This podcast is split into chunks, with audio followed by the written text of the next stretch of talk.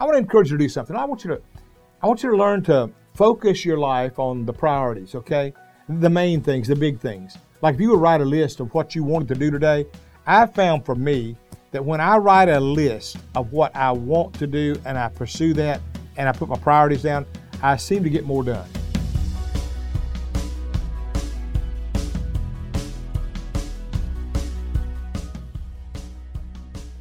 Hey gang, Bill Purvis here, and today it's you and I, and I'm looking forward to sharing with you a thought that I hope will help you. I, I want to encourage you to do something. I want you to I want you to learn to focus your life on the priorities, okay?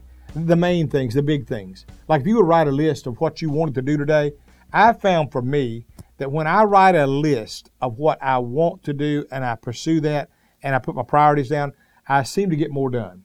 I kind of retired, semi retired about a year ago, and and I wrote down 17 big items on a big dry write board. And I said, I'm going to pursue all 17 of those and have them all done by the end of the year. I'm really happy to report that the other day I checked off number 17. A lot of them were big. A lot of them I thought would take a whole lot of, of time and uh, was able to get them done. Some took three or four months, but at least I was able to get them all done. But the reason I say that to you is this I believe that you and I, if we would write out our priorities and pursue those, we could add value to others and make our own life better by prioritizing our life and pursuing what's on there. I read a headline one time that really was disheartening, but it emphasized the point. It was a picture of this huge, massive whale up on a beach shore. And there was another one beside it and another one beside it. And the caption said this it said, Whales die chasing minnows. Apparently, those whales were out there and they saw the smaller fish and they started feeding off of them. And they led them right up onto the shallow shore where the whales couldn't get out and the whales died. And the headline was really accurate. Whales die chasing minnows. I don't want to spend my life chasing the minnows. I don't want to waste my life going after the things that don't really matter. And I don't want you to either. And you can do that. So I encourage you today don't waste all your energy, all your time, all your worry, concern, thoughts over the things you cannot change and cannot fix. Don't chase those.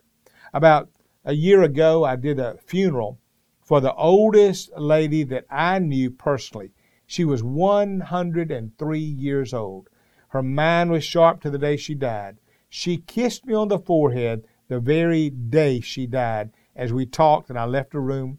I'll never forget, I asked her one time, this was probably on her 90th birthday. Uh, back then, I said, Miss Mitchell, will you tell me um, what your goals are in life? And she said, okay. And then she started telling me what her 10 year plan was. Now you got to think she's 90 years old and she's planning on 10 more years. She really made me feel like I didn't have anything together.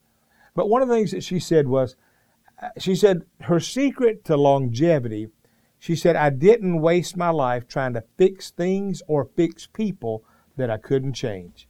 And that was her secret. Uh, she didn't die chasing her minnows. I want to encourage you to do the same. I want to encourage you today. Spend your life doing the things that matter. And if you'll do that, I think you'll make the biggest difference you'll find a whole lot more happiness, and you'll live your life not chasing the minnows, but making a difference. if you enjoyed that episode and you would like to hear more from Bill Purvis, make sure you go find him on all the major platforms that he is listed on.